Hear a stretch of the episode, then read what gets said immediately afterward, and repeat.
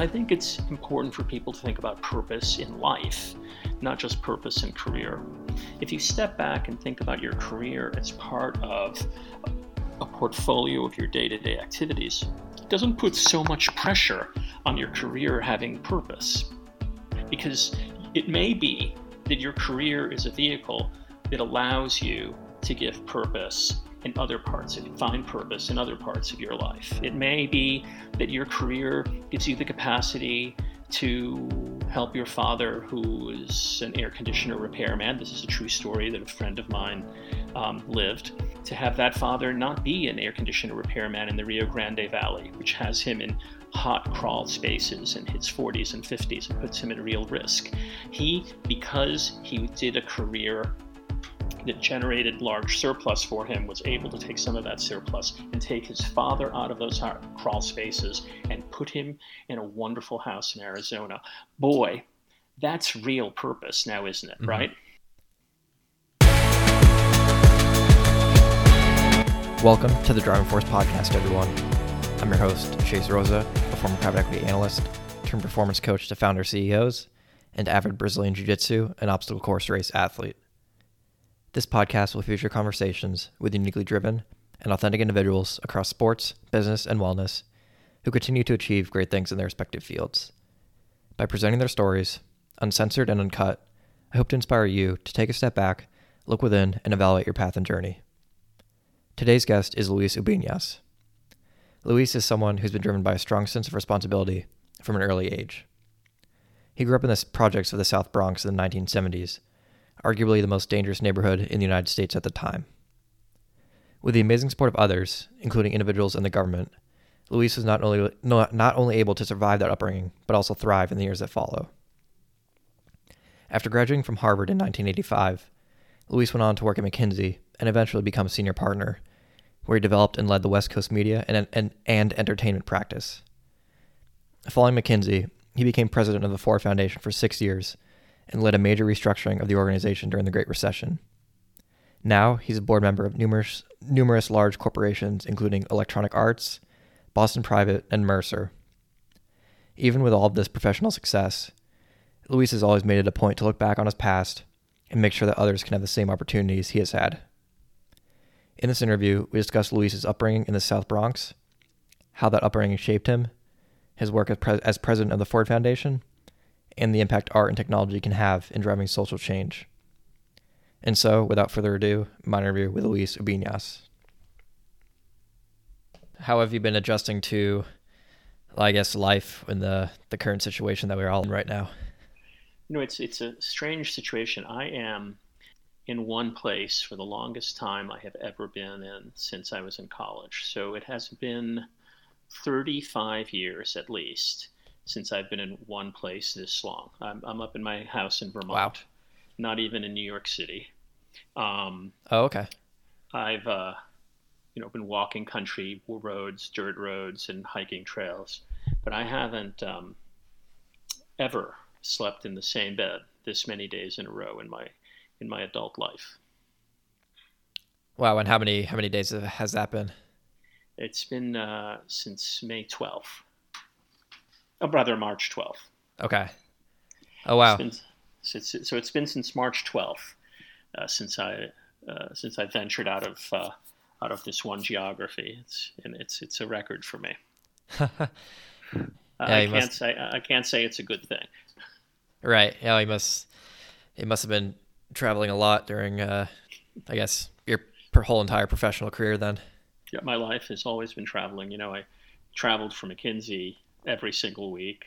Sure. I traveled for Ford um, at least once a month all over the world for both.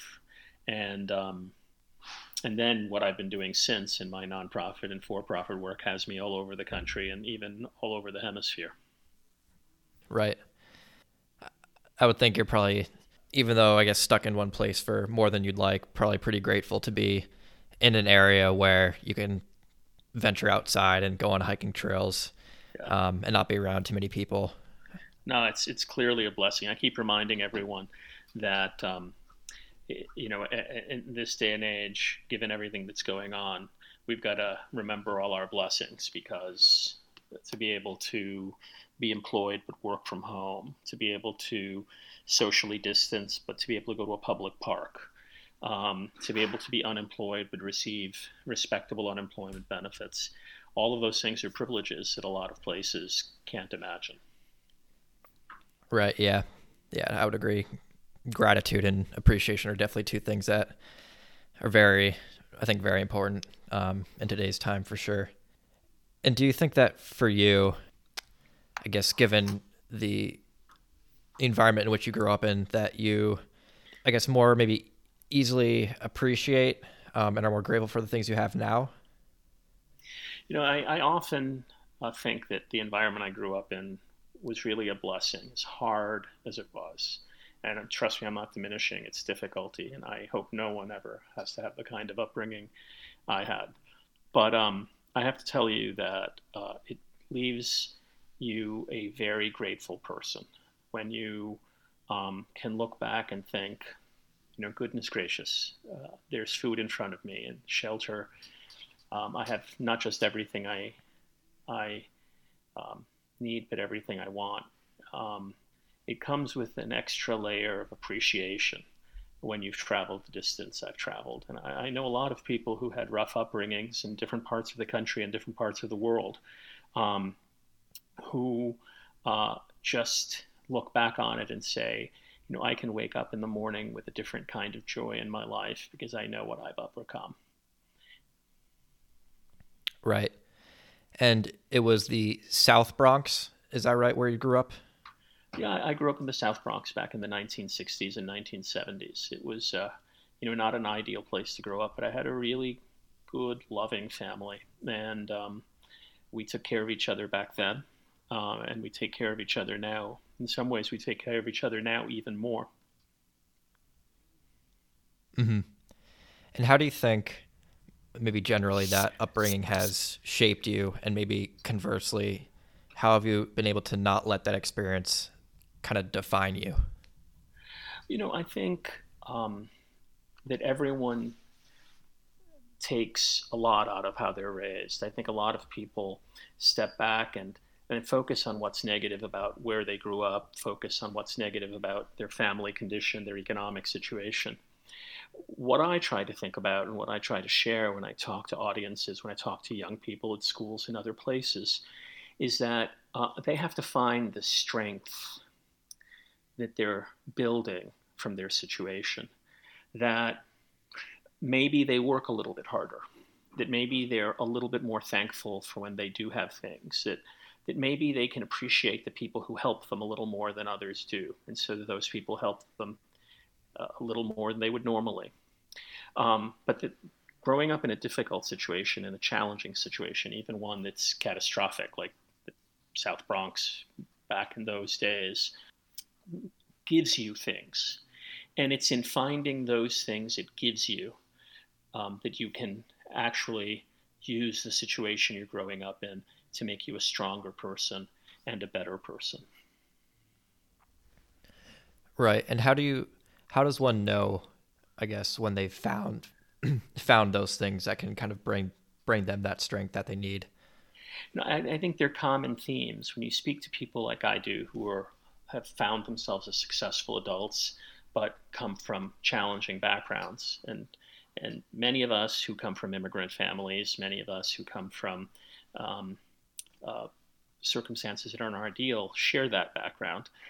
And when you speak to them, the, the themes are around understanding the value of work. Why do I work so hard? It's not intangible. So I can move from point A to point B, so I can be transformative in my life and transformative in the lives of the people I care about and love, my family, and so on. Hard work. I think the second thing that a lot of us share is a sense of deep appreciation, a sense that um, we're blessed. We're blessed with the ability to have been able to get the educations we got, blessed with the early career opportunities, blessed with mentors. And I think that sense of appreciation yields a desire on the part of others to really think about um, how they can be more helpful to you and think about how they can collaborate with you because you don't take for granted um, the possibility that you can do things with others, uh, do things that most people don't ever get to do in some cases. So that sense of appreciation. Uh, third, I think there's a deep sense of empathy. You know, when I make mm-hmm. a business decision, when I make a decision at one of the nonprofits I work with, when I provide guidance, uh, when I provide leadership, I always think about how my decisions will affect the people who are least well off in the company, in the nonprofit, the people we serve, the people who are our customers, public or private. Uh, I always step back and think if you're the person at the cash register, how does this affect you? If you're the person with no savings, how does this affect you? Because that was the person I was the entire time I grew up. Um, uh, the person who's at the edge. And um, if we all spent a lot of time, or even some time, thinking about the well being of the person at the edge, mm-hmm. the well being of the person who's least well off in our ecosystem, least well off in our family, least well off in our neighborhood, least well off in our community, our church, our synagogue, our place of, of employment. If we spent a little time thinking about those people, there'd be fewer of those people. Those people would eventually climb and rise and have opportunities that they wouldn't otherwise have, and our society would be better off because of it. I think that understanding is one of the central things that I've gotten, that I benefited from, from having grown up the way I did. Interesting. Okay. And what were, I guess, the pillars of support that allowed for you to thrive as you made your way out of that environment and out of the South Bronx, and also keep you from slipping into maybe that lawlessness many many of your peers have may have gone into? Know, so first of all, I would say that the Latino community has very, very low levels of lawlessness. In fact, many of the safest cities in America are cities with very high Latino um, populations. Cities like San Jose, for example, one of the safest places in the United States. Um, in city after city across the United States, um, high proportions of Latino and in particular immigrant populations yields low level of criminality. It's it's an important thing to keep in mind. And, it, and sorry, why why do you think that is? Well, I think when when your family chooses to come to America um, out of uh, exceptional duress, when they choose to leave behind their their relatives, their neighborhood, their neighbors, their church, uh, when they choose to leave all that behind, they don't choose that lightly. And when they come to America, then they come to the United States, it's seen as a privilege. And whether they're documented or undocumented, I, I think the thing all immigrants share is a profound sense of responsibility to each other, to their families, and to their community to make the most of the opportunity that America represents. And this, by the way, is cuts across all ethnicities. If you look at the incredible success of of um, many of the players in Silicon Valley, you know, m- many of them are immigrants. Many of them are first generation immigrants, uh, the sons of people who came to America. Um, if you look at the immense success of the Latino community, the community that is most entrepreneurial in the United States, every year Stanford does a study on entrepreneurship in America, and their study year after year finds that Latinos are the most entrepreneurial people in the country right now. Not surprising. It's always whoever just showed up who's most entrepreneurial. Hmm. so, um, uh, so uh, you know, it, it doesn't sur- surprise me that that's the case because I, I grew up with folks who are um, working hard to figure out ways to make a living, and that's the nature of entrepreneurship. You create your own living. Right. Got it. Okay. And uh, sorry to interrupt you there, but um, I guess going back to the the original question before that, which was kind of the ways, kind of how I put it, the pillars of support that allowed for you to to thrive kind of as you exited the South Bronx? I benefited from immense pillars of support. And I think, you know, the idea that people make themselves as individuals is a um, is a is a, is one of those myths that actually isn't helpful. Um, you know, I wrote a book about. I, I haven't published. And I I probably won't. Um, it's too personal and too private. But I wrote a book about how I navigated my way out of the South Bronx. And one of the central themes of that book was the importance of the support of others, the extent to which community really mattered.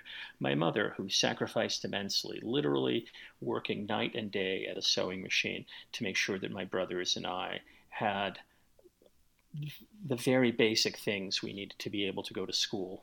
Uh, I, I won't get into the details, but you can only imagine a world where some people don't get to go to school because they don't have the shoes on their feet. Still the case here in the United States. It was certainly the case in the 1960s and 70s. That's a kind of poverty that shouldn't exist. She worked hard to make sure we had things to go to school. The teachers who every day left their perfectly reasonable middle class abodes who could have taught in other places, yet came to the South Bronx to serve as teachers for for for, for us. The um, aunts and uncles who um, checked in on us and sometimes took us in. If you think about what it takes to really make it out of that challenging situation, it really blows up the traditional Horatio Alger myth that is so um, embedded in the American psyche it doesn't take a, an extraordinary individual, it takes an extraordinary community to make people mm-hmm. successful. Right. Okay. I mean, that sounds like a pretty, you know, a, a very powerful story. Do you think that you may ever, I guess, the mindset might shift and you might might publish it at some point? Uh, you know, I, I'm a very private person, so uh, so we'll see. right. Right. Okay. Let's go into one of your quotes for a minute that I pulled from uh, the Alumni Society, in which you said that when you grow up in an environment like that, you have a simple choice. You can either turn your back on the past and move on, or you can move on but look but look back.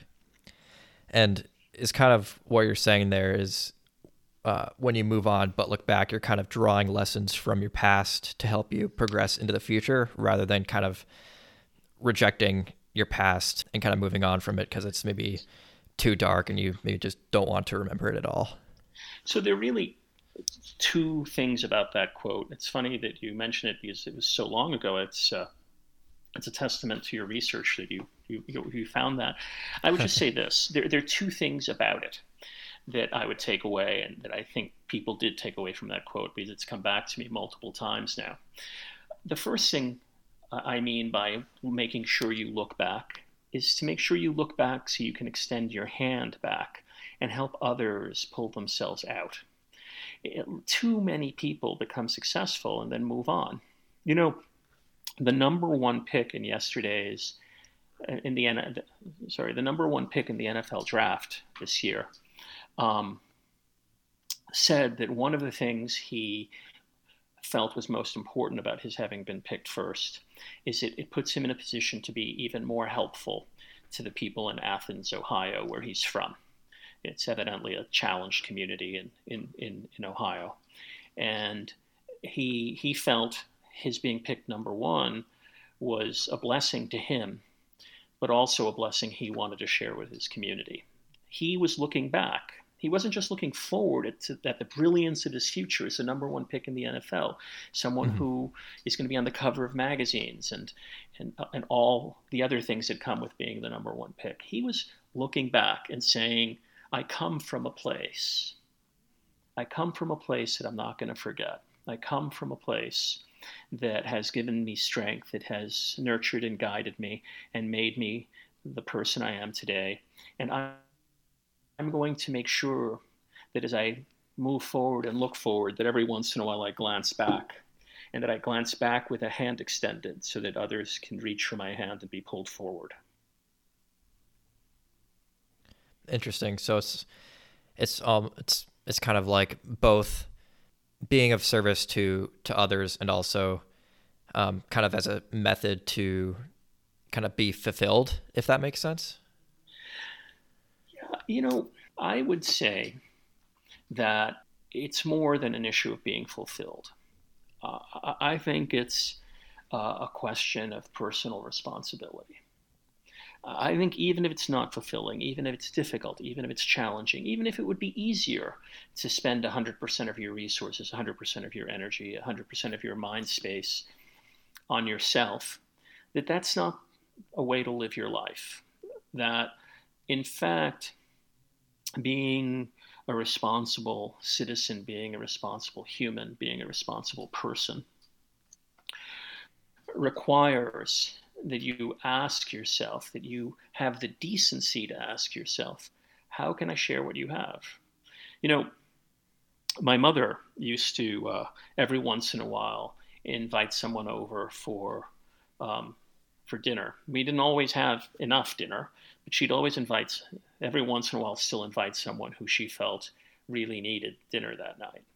And we might only have uh, some rice and and some some um, lentils or something like that.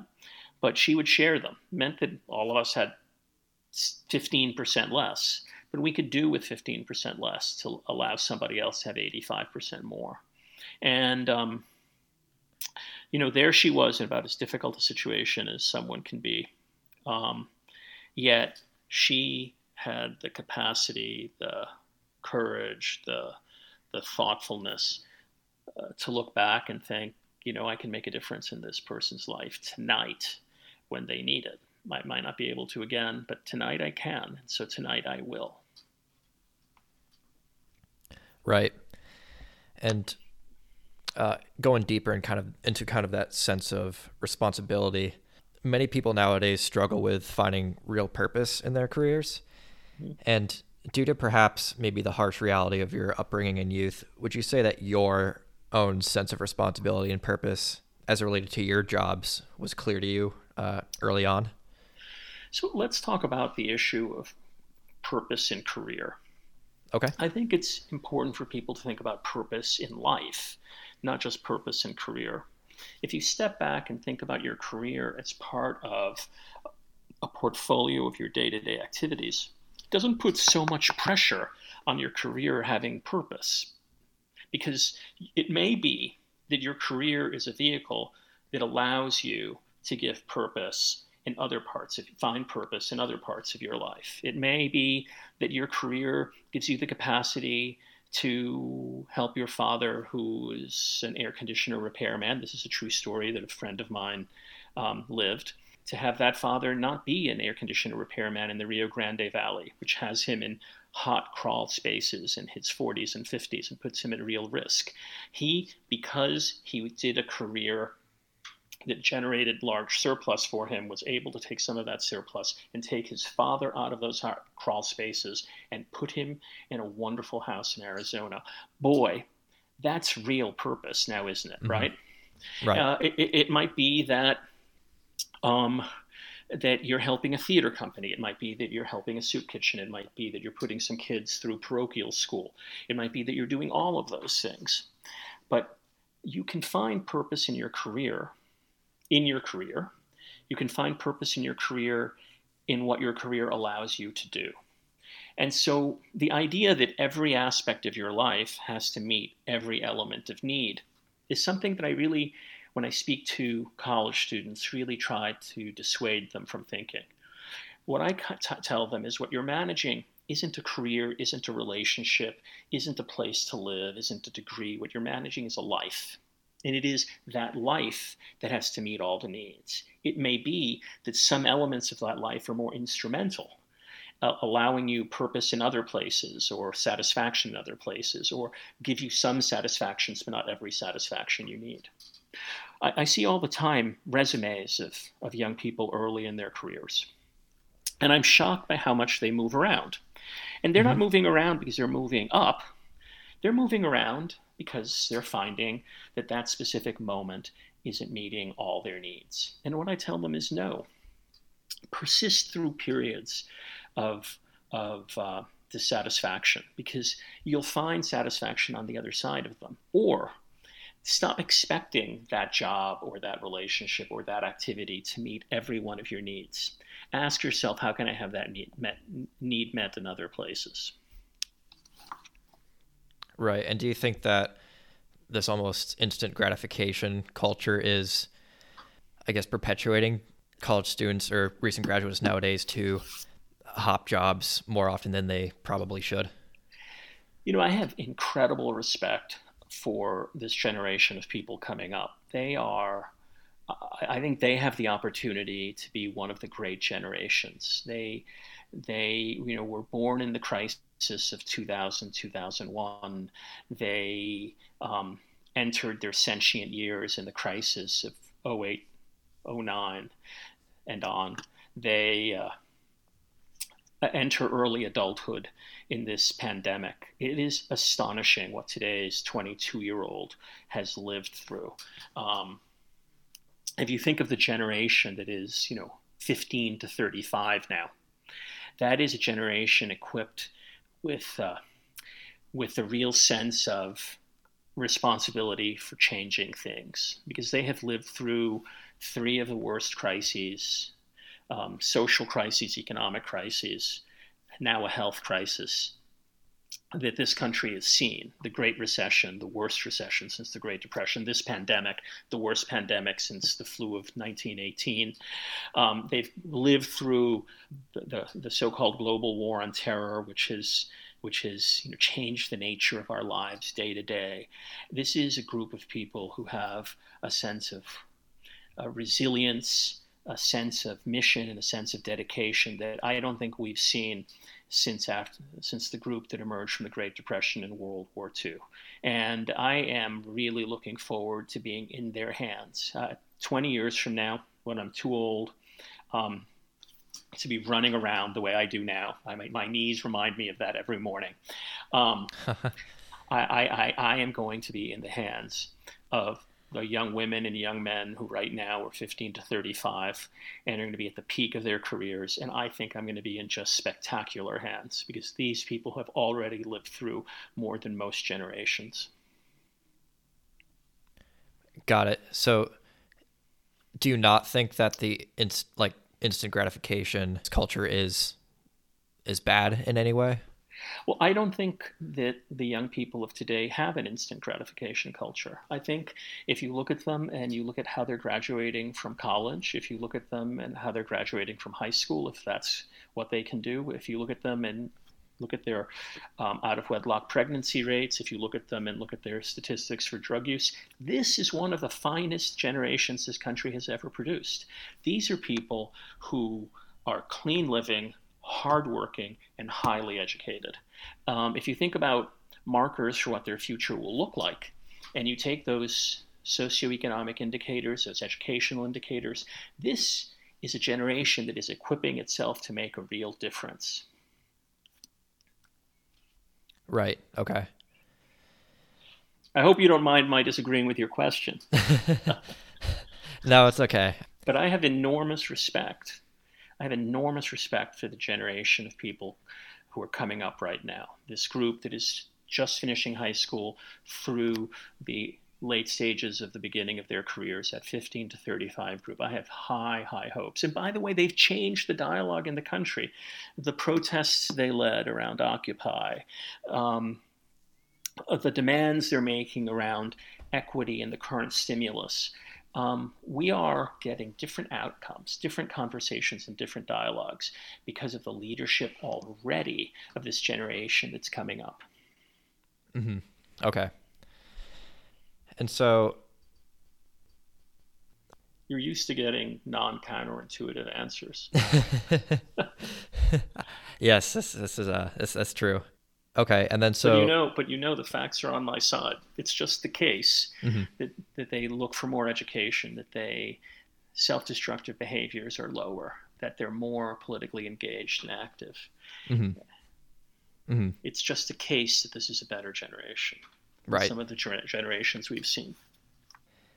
And so, for you, did you feel a strong sense of responsibility and purpose while at McKinsey, um, or was that kind of it, like like you said, that role at McKinsey was also a a vehicle to drive, I guess, purpose through other areas of your life? So you know, when I um, was talking to people about joining the Ford Foundation, they said, you know, what's interesting about your resume is the second page. So what do you mean, the second page? On the second page, you have a full roster of nonprofit activities. Your roster of nonprofit activities rivals those of some people who spend their time in the nonprofit sector. Um, in Boston, in, in San Francisco, and other parts of the country, you've spent large amounts of time dedicated to making real changes in the nonprofit space. You know, McKinsey, you know, and this is the McKinsey of 15 or 20 years ago. I, I can't speak to the firm today. Um, but McKinsey afforded me the opportunity to have a, a, terrific career in business, a career that made a huge difference, a career that uh, be, began at the beginning of the internet and took me through the internet we know now with uh, driven by video and high bandwidth applications. Um, vast global uh, interconnectivity in a way that was unimaginable decades ago that basically connected everyone in one way or another. Uh, even the smallest village in Kenya now has one smartphone that that lets them connect in unique ways. Um, McKinsey did all that, but it also gave me the space to do real work, real nonprofit work, beginning at an early age um, in my mid 20s through um, when I left 20 years later. I was constantly involved in difference making nonprofit work. And we didn't do it on a discounted fee basis, we did it for free. It was pro bono work done for the good of the communities we lived in. And uh, uh, I was uh, proud of that work, and that pr- work came back to really benefit me when I had the opportunity to work at Ford. Got it. Okay. And you mentioned this, uh, I think, briefly a little or a little bit before. But would your advice would your advice to give, I guess, recent graduates who are maybe struggling to find purpose in their job or career to not really focus much on trying to find that job that will fulfill them uh, with a lot of purpose, but but instead use it as a vehicle to help them find other ways to find purpose in their life? What I would suggest to young graduates, to people early in their careers, is that they think carefully uh, about the portfolio of activities they're pursuing and ask themselves whether or not um, the solution isn't in the portfolio as opposed to in one specific aspect of the portfolio. And by the way, it's good practice because you're going to have to develop the same skills in a marriage and in a friendship and in, in a family. That at the end of the day, um, not everyone or every job or every community um, is going to meet all your needs and that um, you should look at your situation and ask yourself what's right about it and enjoy those things and appreciate those things. Look at the, your situations and ask yourself, what is it about it that is it meeting all my needs? And then ask not how can that situation meet all my needs, but how can I find those needs met across the elements of my existence, across everything I'm doing. It might be that the job isn't for you, but don't think that the job isn't for you because it doesn't meet all your needs because you're never going to find that job. Right. Yeah. I think that makes sense. I guess bringing this back to the name of the podcast, which is the Driving Force Podcast, would you say that your sense of responsibility is your driving force? You know, it absolutely is. I um, was joking with a friend of mine. He and I were killing ourselves. We were on a flight back from Mexico City. We were going to land in one place, then switch onto air- airplanes and each go to another place for another set of meetings. And I said, you know, we're both pushing 60. We're both in our late 50s. What is it about um, us that has us running around this hard when we could easily be, you know, retired in, you know, some glamorous place, um, or at the very least, not working quite this hard. And he said, You know, Luis, you, you, you ask that question every once in a while, and I always shake my head and I think, You and I were not made for anything else. You know that every hour of every day that we can devote to activities means those activities are going to be a little bit better. You know mm-hmm. that whether it's a theater or a, a homeless shelter or um, whatever it might be, or a company, that a little effort by you and a little effort by me can make a big difference in the outcome of those organizations. And, you know, you're not going to sit around sipping red wine and looking out over the Mediterranean when you can make that kind of a difference. Right. And do you take do you take time to I guess acknowledge your accomplishments?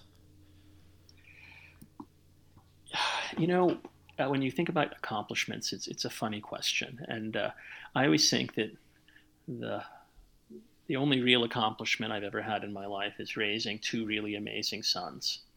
And I look at those two guys and I think, wow, I've been really lucky. Um, and uh, you know, someday when I can't be running around so much, I'll be able to sit across a table and look at them and think, you know, I got a lot done. But you two guys, you two guys are the most important thing I got done. Mm-hmm. Right. And I guess that the reason I asked that question is um, a lot of times people who you know are very ultra successful um, and kind of hard charging type A personalities that are seemingly just constantly working. They don't they don't take time to kind of take a step back and acknowledge kind of all that they have and all that they've done, and that can kind of that that can lead to to burnout and and unhappiness. So that's that's what was kind of driving that question. You know, you're on you're on a very important question, which is, uh, and this is another thing that I often tell folks who I'm mentoring and advising, which is they need to understand uh, the goodness of what they've done, because if you don't hold the goodness of what you've done, your accomplishments, the difference you've made, the contributions you've made, then your subconscious won't be filled with that impetus. That lo and behold, sitting there and thinking, oh, today there are 12 kids who, instead of going to a very bad school or, or going to a very good parochial school in their community, or, or there are these meals being provided at this place because of something I did, or uh, this company is thriving instead of out of business because of work I did. That if you don't step back and take note of the impact of what you've done, that you will be losing that energy, that you won't have the same kind of force propelling you toward doing that again, or doing something like it, or taking a chance and doing something new. Because you won't have that embedded sense that the hundred other times you tried something, in those hundred times, the vast majority of them, something pretty good did in fact happen, and that that pretty good thing made people's lives a little bit better. And um, so, I, so I think it's pivotal that people step back and say, I graduated from high school today. My um, I, am in the Southwest, and my father was undocumented and worked in in the fields. And today I graduated from high school. You know, I spoke to a high school graduation on the in the Rio Grande Valley, and I told them, just stop for a minute and breathe the air. It was an outdoor ceremony. Breathe the air around you because I want you to remember. I want you to remember the moment of this accomplishment. How many of you here, I asked, how many of you here have parents who didn't graduate from high school? Uh, I knew the answer to the question. Almost everyone raised their hands. You, some parents were at this point crying. And I said, You have done something, all of you with your hands raised, effectively all of you, that hasn't been done in your family before in many cases. I want you to take notice because I want you to take the energy of the pride you feel right now and carry it forward into your jobs if that's what you're going to do after graduation or into college if that's if that's what's coming next so I think it's really important for people to gather in the energy from accomplishment, not for self satisfaction, but for motivation. Yeah, I would, I would agree with all of that. Shifting gears here a little, uh, walk me through the period of transition from McKinsey to the Ford Foundation and how you ultimately got the role as president of uh, of the Ford Foundation. Well, you know, there wasn't much of a period of transition. On Friday, I finished. Uh, well, I wasn't even finished. On Friday, I, I left McKinsey with more things to do. And on the following Monday, I arrived at the Ford Foundation. You know, I took the Ford Foundation job in, in 2007. By uh, March of 2008, um, just months later, Bear Stearns went under, and it was clear we were in a period of profound crisis. And my job at Ford at that point changed dramatically. It wasn't. It was no longer the job of steering the organization in in a status quo way, in a way that built on the immense glory and success of the institution.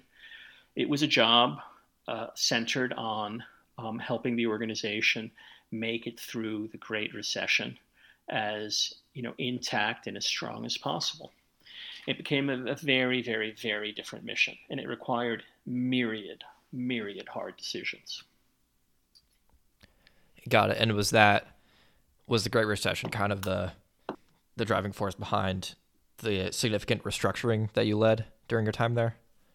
So, I always joke with people that that no one um, hires me or engages with me or asks me to advise them or join their board because they don't have substantive questions. Um, and I, I, think Ford was the same way. I think Ford had substantive questions about the nature of, of what it was going to be in the decades to come. And uh, I had planned a, a slow accumulation of change to guide it toward that future the Great Recession forced those changes much faster. Um, uh, we um, the central change was a change to program. The idea that we couldn't just participate in many hundreds of things, we had to lead in a much smaller number of things, and, and that required moving from more than 200 you know very small activities in most cases to a few dozen activities where we could shape outcomes, where we could be significant donors, where we could provide more than just money, but leadership, time, attention, and energy, where we could help with and shape the communication and the convening. It was a different way of working. The model moved from incredibly talented, gifted, and brilliant program officers operating um, under their own designed programs to um, those same very gifted people working together uh, uh, on specific institutional goals. And you know that was a seminal change. It's the kind of change that these times require because problems now require a scale of resources that are that are hard to come by. Um, there were other things, uh, changing the, the, the, telecommunications and communications infrastructure so that we could all work together, see each other, communicate with each other, find ways to be um, uh, more collaborative and collegial through the use of technology. There's the renovation of offices, which were um, spectacular, but in many ways legacies. And there were many, many other operating changes.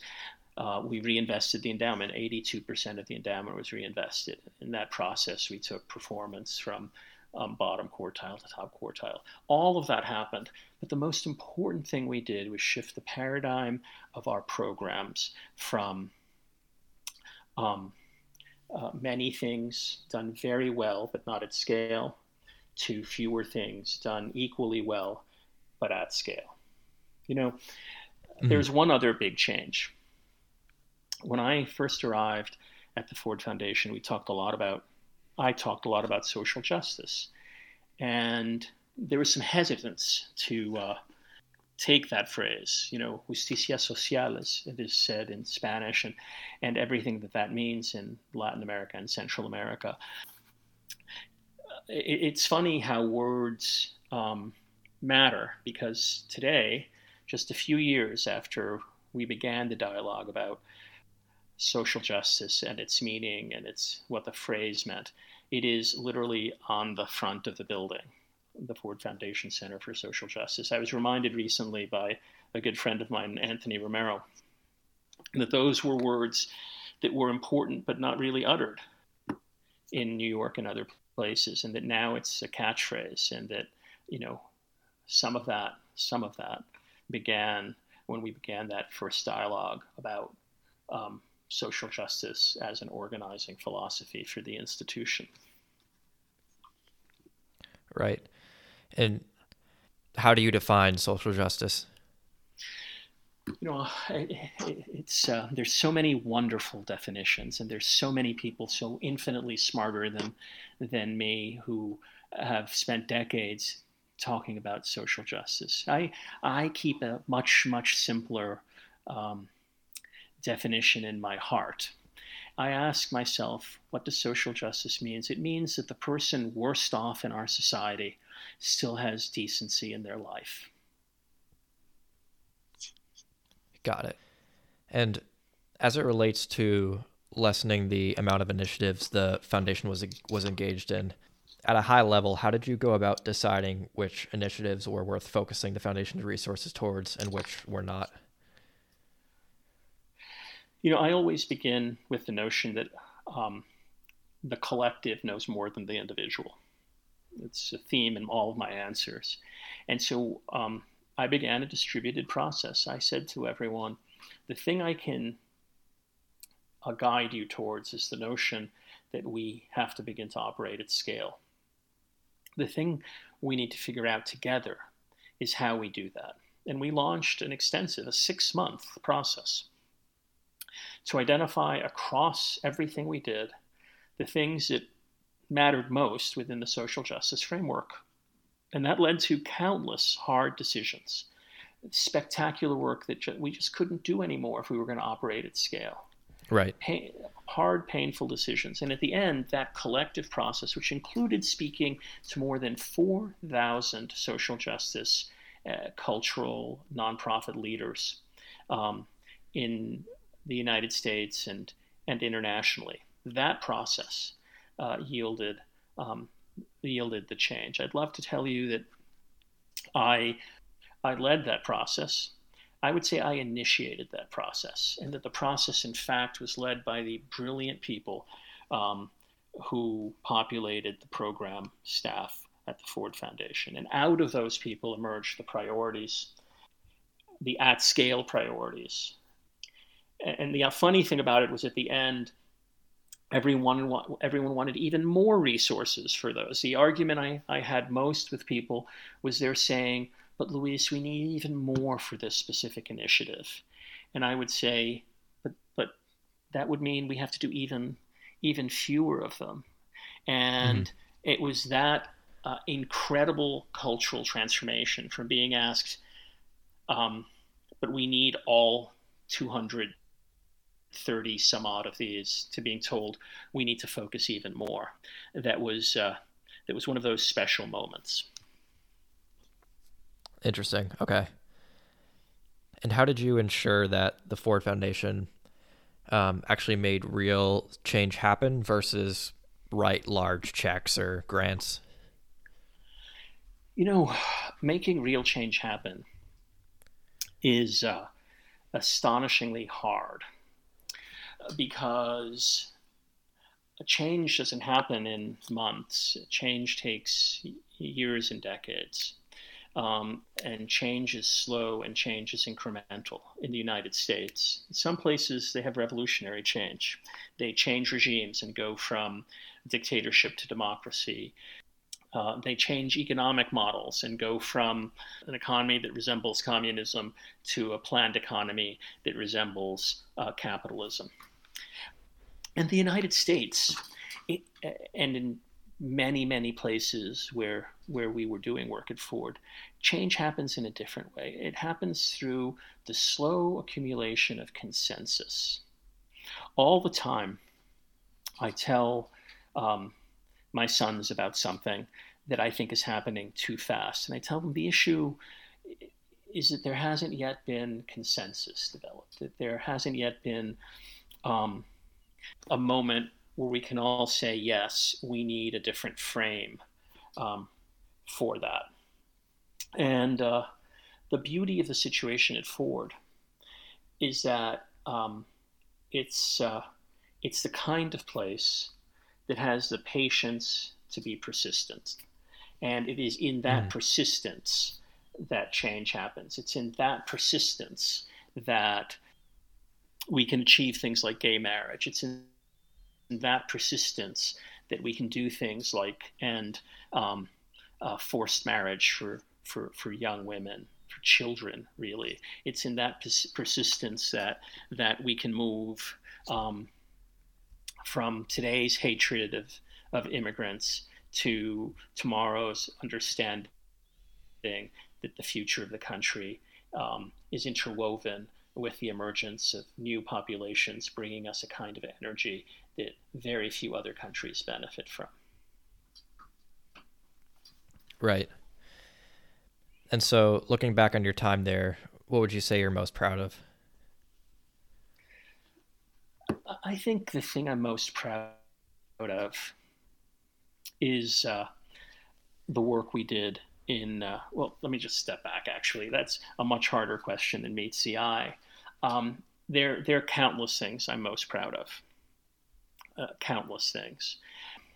If I were forced to pick out one single thing, it was the work we did in gay marriage. I would, um, I would stand in front of crowds and say, "Who gave government the right to distinguish between my children?" I'd say, "Well," they'd look at me quizzically, and I'd say, "Let me explain what I mean." My, both my sons happen to be straight. They'll both, God willing, uh, grow up and find someone they love, and uh, because of who they are, those people will be women. And go- the government will shower benefits on them because of that. The government will make inheritance easier for, for, for, for, for them or for whomever survives them. The government will make it easier for them to be seen at a hospital. The government will make it easier for, will make it possible for their Social Security benefits to be transferred to their spouse somehow, somehow, we think that the government has the right to take all those privileges, all those rights, all those benefits away if my sons had instead been born LGBT, mm-hmm. LGBTQ. And that doesn't seem right to me. And the audience would be stunned because, of course, what I had just met, made was an incredibly conservative argument for why it was that, uh, of course, the government shouldn't distinguish between its people on the issue of marriage. And, um, you know, we won that. Uh, uh, that leader of that movement once said to me, you know, Luis, I came into your office and I said we needed some extra money to get this over over the last hurdle, and that we were just flat out at that point, and we tapped everyone else and you went into your reserve funds and you gave us within days $3 million. And those $3 million are what put us over the edge. I don't know if that was true or not, but I have to tell you the idea that now every child who's born is seen equally by government. That whether that child, that boy, or that girl is straight or gay or whatever she he might be, um, the government isn't going to distinguish what rights they get is a seminal victory for this country. Right. And so how I guess how long was that I guess project for lack of a better term um end to end end to end while you were there? You know, one of the hardest things I did was in fact start that that LGBT program. It's you know, it's not a topic a lot of people want to pursue, unfortunately and it, it, endured from soon after I arrived as central part of central outcome in the strategy to uh, to when I left, and, and it changed oh, wow. after I left. Okay. Talk to me about the large role that art has played in your life. You know, uh, it's uh, it's funny you ask me about art. Not too many people understand the role art plays in my life. How on earth did you hear about my my interest in art? Uh, research. you do your research extremely well. You know. Thanks. Um, we have to remember uh, that um, art is transportive. And by the way, when we talk about art, art is visual. Art has movement, like in ballet. Art has sound. Art has all the senses. It's you know people think of art as a painting on a wall, but it's important to understand art as all those things that come out of creativity that move you, shake you, and uh, sometimes make you annoyed and, and, sometimes make you excited. Um, you know, art is in you know many things and in many places, and if you pay close attention and you tra- traverse New York, like where I live, or or other almost any place, you can see art around you. You can see it in uh, sidewalk crayon drawings and in musicians at the entrance to the subway, um, on walls um, in the form of of uh, organized or disorganized graffiti. It, there's art all around you. And I, I, sometimes go around and walk with people and, and just start pointing out all the art that we're passing ambiently. And uh, before they get annoyed, they always tell me, "Boy, you you are seeing a city that I'm not always uh, aware of." And I said, "Well, I want you to pay attention to this because you'll bring it into the rest of your life." Um, so the reason art plays such an important part of my life is because of the role it played when I was a boy.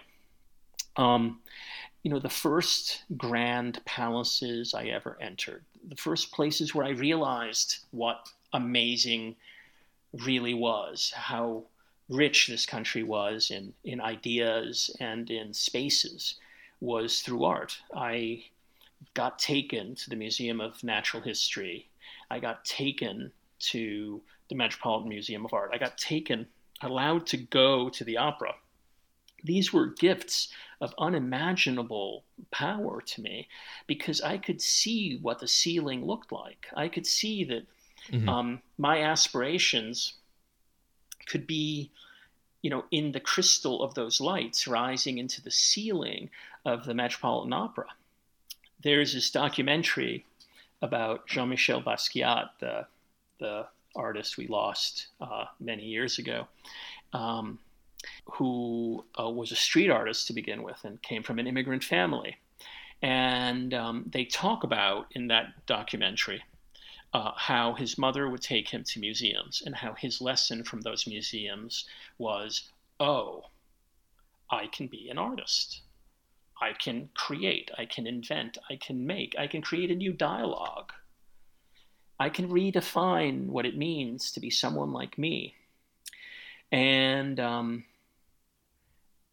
you know, it's an astonishing thing what it's like, what it is to take someone whose um, existence is in the South Bronx and um, whose window looks on that narrow landscape and have that person walk into a museum and understand that this moment stretches back to the first painters, to the first carvers of, of glyphs, into some future that's as yet undetermined. It's an incredible, powerful thing that art does. Right. It, it, it sounds like it just, it was almost like that those one of those first moments for you that kind of opened your mind up to all the possibilities that could be in your future. Yeah, I know. I think it did that for me, but I think it does that for a lot of people. I think whether you're growing up in a very comfortable suburban house and walk to school and um, your world is, you know, a narrow but incredibly comfortable world, or your world is the opposite of that in a place like the South Bronx uh, and not so comfortable, but equally also narrow. I think what art can do for all of us, no matter what our level of privilege is, um, is help us understand the the continuous evolution of ideas and and how they're still evolving and how there really is no limit to what you can do or invent or think Right. And do you see art as maybe a way to spur social social change? You know, art has always been um, a vehicle for social change. You know, the images you see, the dance you experience, all uh, shape who you are. Um, you know, when those first plays came out about the AIDS crisis, there's a whole generation of plays. Uh, one people know mo- most is, um, of course, Angels in America. They humanized um, the disease in a way that I think allowed the typical audience in a theater, mostly made up of well off people from the suburbs, um, to begin to see the humanity of the tragedy. And um, recently, many of those plays reopened in New York, and my wife and I made a point of seeing them all. It was a very emotional experience for both of us because we remembered that, in fact, our society had to be reminded that those young men, mostly young men, who were dying were uh, the same young men who were their neighbors and their sons and their nephews and and that just as they'd show compassion to those people, they may want to show compassion um, to those strangers who were suffering. And those plays, I think, played a, a, central role in the transformation that happened in understanding AIDS as as a, as a disease that belonged to all of us. Interesting. And what about technology as it relates to social change? I think, if I remember correctly, uh, in a speech that you gave while you were still at the Ford Foundation, how with the Arab Spring and how that grew through the use of you know Facebook and social media um, as being a really big example of how technology can can drive social change. What maybe other forms of technology do you see as being maybe particularly promising as it relates to uh, maybe its application towards social change? It, it used to be on this issue of technology driving social change that our interactions were intermediated. That if you wanted to see news, you had, it had to pass through someone like Katie Couric. Um, that if you wanted to print something, it had to pass through um, uh, the New Orleans Times Picayune, uh, and so on. Technology has democratized uh, communication, publication, video distribution in a way that makes social change profoundly different. You know, if I'm sitting in a room in the South and I want to understand um, um, the incredible contributions that someone who's um, that African Americans have made to our society, I no longer have to wait for it to appear in the state mandated textbook. I might not have to wait forever for it to appear in that textbook or in the school curriculum. I can now find that information myself. If I'm, um, if I right. want to, uh, if I want to um, find out about birth control. I don't have to wait for my abstinence only curriculum to um, die of its own weight. I can create my own curriculum online and understand um, how I can keep myself safe and protected.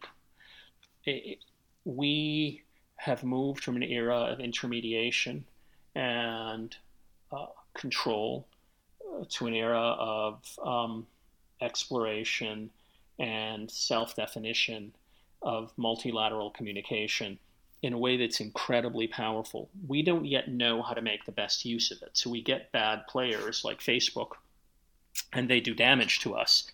Um, but over time, as with all innovations, we'll figure out how to um, provide appropriate guideposts that keep the freedom of what we have, but also guide toward better behavior. Interesting. And how do you think about innovation as it relates to large foundations and nonprofits? Like, do you think maybe theoretical, or I don't know if this is true, that maybe large foundations and nonprofits partner with like the large tech corporations, say Google or an Apple or Facebook, to find ways to innovate? you I, I don't think change is possible in a world as complicated as ours without collaboration. Um, if you think about um, any sector, not just the philanthropic sector or the nonprofit sector, it's just impossible now. Uh, it, things have gotten too complicated and too interwoven to think that you can go it alone. Uh, this is an easy thought for me to hold because it's a basic belief in, of mine that if we work communally, communally, if we work in partnership, if we work together, we'll get a better outcome than if we work on an isolated basis. But it's not just my bias. I think it's the reality of the time. I think that's one of the things that makes young people today so powerful.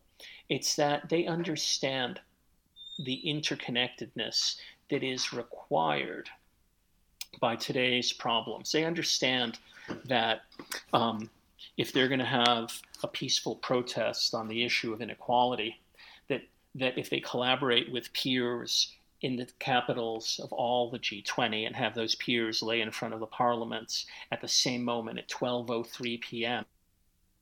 that that action not so hard to organize with collaboration tools um, uh, will have a different message than if they just on an isolated basis do it at their state capital or in Washington, D.C. I think uh, whether it's uh, a philanthropy or a nonprofit or a business or an individual, solutions today require that we hold hands and walk forward together. Right. And do you think that technology and technological innovation can aid in the argument that economic growth and social inclusion are actually mutually reinforcing? So I, have traveled all over the world um, over uh, you know, decades, um, and uh, I uh, have to say that economic growth and so, economic growth is one of the most powerful levers in social inclusion. If you think about um, the rights of women uh, and whether women um, have 10 children and in, in, ways that are exceptionally debilitating or a number that's more managed by them and more in keeping with their individual needs. As societies um, uh, improve economically, um, those birth rates come down and women have more choice. If you think about um, education, the capacity to read, and the profundity of uh, the skill of reading in your ability to be a citizen and to hold your rights. Um, it's uh, uh, an astonishing thing once societies can afford to teach everyone. I, I, think we have been caught in a false paradigm. We've been caught in a, in a paradigm that says uh, social justice and economic growth um, are opposing notions and ideas. And that's a real tragedy because what we know and what we've experienced is that it is, in fact, economic growth appropriately shared that drives um, reduction in inequality. That um, societies where people were going hungry by the hundreds of millions have in our lifetimes been lifted out of that monumental oppression. Uh, that societies where women had almost no rights, weren't being educated, were forced into childbearing situations that weren't of their choosing, were getting married off at ages that were inappropriate and, and, and, and, and just evil. That all of those things begin to alleviate themselves as societies grow economically and find ways to ensure that the benefits of that growth are appropriately shared, not in extreme ways, but in thoughtful ways. Okay, interesting. But how does how does this widening income inequality gap factor factor in there? You know, uh, sorry, you've seen over the last uh, five years a real migration on the question of income inequality first it became a topic. We forget that just a few years ago, income inequality wasn't something that was commonly talked about. It wasn't, you know, in the paper, it wasn't at the dinner table. And then it became an issue that a few people who were wealthy, billionaires, began to talk about. And then there became to be a movement, not just of young people uh, protesting in squares, but if even wealthy people who are asking the question how much is enough? How much should be shared? Um, how much should I be taxed?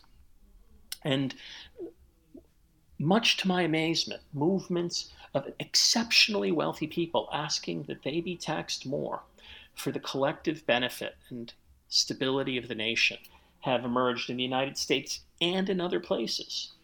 Not radical questions that, that, that begin to question whether or not we should have wealth, but people sensibly asking the question given that we have wealth, how do we share it so that we can ensure that that wealth that that wealth it can be enjoyed in a stable country, an ethical country, a country that has social justice, so that the person worst off in that country at least has the opportunity to live a decent life, at least has the opportunity to educate their children, to have basic food, basic housing, basic health care. When even the wealthiest begin to ask those questions, we are on the right path. Mm-hmm. It's America. It'll take time. Right. Things happen here incrementally. But I think uh, what this current generation of young people have done to bring that dialogue not just to the dinner tables, but to the mouths of our wealthiest is an incredible thing. Interesting. And uh, I guess lastly, to to wrap up here, what uh what areas within this social change, or maybe even human welfare bubble, do you see significant opportunity for progress during the current pandemic situation? We, for years, have been engaged in a dialogue about public health. When I was a little boy, a public health officer would arrive in our community uh, in the projects in the Bronx, and uh, notices would go out, and children would be brought in, and they'd be vaccinated and protected from all manner of disease because of it. We'd have our basic health checked and our eyes checked think about how far we've come. That doesn't exist at all anymore.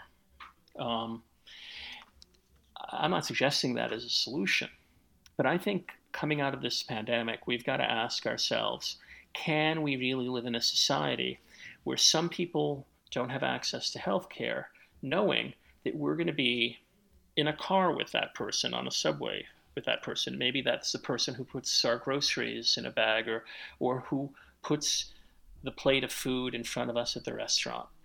Do we, can we, do we really want to live in a country where large numbers of the people who we come into contact with every minute of every day um, in our quotidian activities um, isn't healthy, isn't um, being checked, isn't having checkups, doesn't have access to basic health care. If this pandemic teaches us anything, it's that um, none of us are safe from a health point of view unless all of us have some minimum amount of of health have healthcare access. And um, my hope is that that lesson won't be lost when um, the veil lifts and uh, we're all inoculated and it's a year from now and uh, baseball games are being played that we remember a year from now when when this is just a terrible memory that the person sitting next to us had better have health care. Because if they don't have health care we might be the ones on ventilators. Right. Yeah. I think that's uh i think it's a good place to to end here. Uh, luis thanks again for coming on the show. Uh, i really appreciate it. It's my pleasure. I uh, appreciate the opportunity to have, have, this conversation with you. Yeah, ab- absolutely. And thanks to all of you uh, who are listening, and we'll see you next time.